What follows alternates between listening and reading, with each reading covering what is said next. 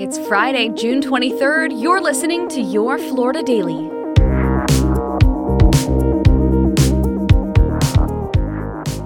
I'm Katrina Scales. A Seminole County lieutenant is now off the job after an internal investigation uncovered sexually explicit messages sent to a coworker. The sheriff's office says Lieutenant Charles Albrecht sent text messages and a video to a newly hired detention deputy.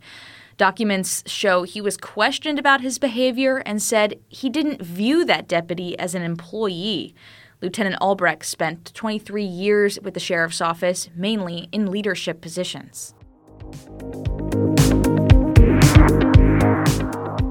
Summer has arrived, and so have the daily sideways rain, lightning, and thunder. Florida could be in for another round of severe weather today after storms ripped through the central part of the state yesterday.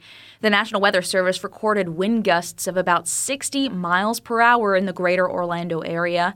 The National Hurricane Center says Tropical Storm Cindy formed last night in the Atlantic and is slowly strengthening. Meantime, Brett remains a tropical storm as it continues its journey towards the Caribbean islands, where it's expected to dissipate.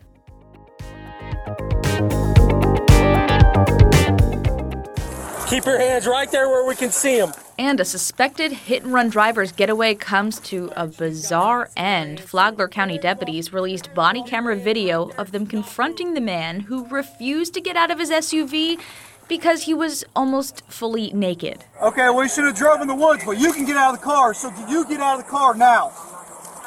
You're not getting out? That's a bad decision. Investigators say Stephen Peterson crashed into several vehicles Wednesday in the Palm Coast area and then sped away from a fish and wildlife officer. Peterson and his passenger, Victoria Avernell, both face criminal charges after deputies say they also found drugs in the SUV. Find these top stories along with breaking news, weather, and traffic all day on clickorlando.com. And now, a completely random Florida fact.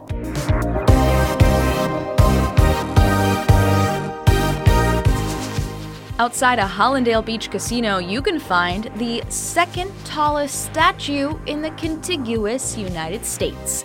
Pegasus and Dragon is an eye catching attraction outside Gulfstream Park. The statue was 110 feet tall and weighs more than 700 tons, depicting the two mythical beasts battling to the death. At night, the enormous statue was lit up with lasers and loud music plays, much to the amusement and annoyance of locals. Your Florida Daily is produced by News 6 WKMG in Orlando. I'm Katrina Scales. Subscribe for new episodes wherever you like to listen.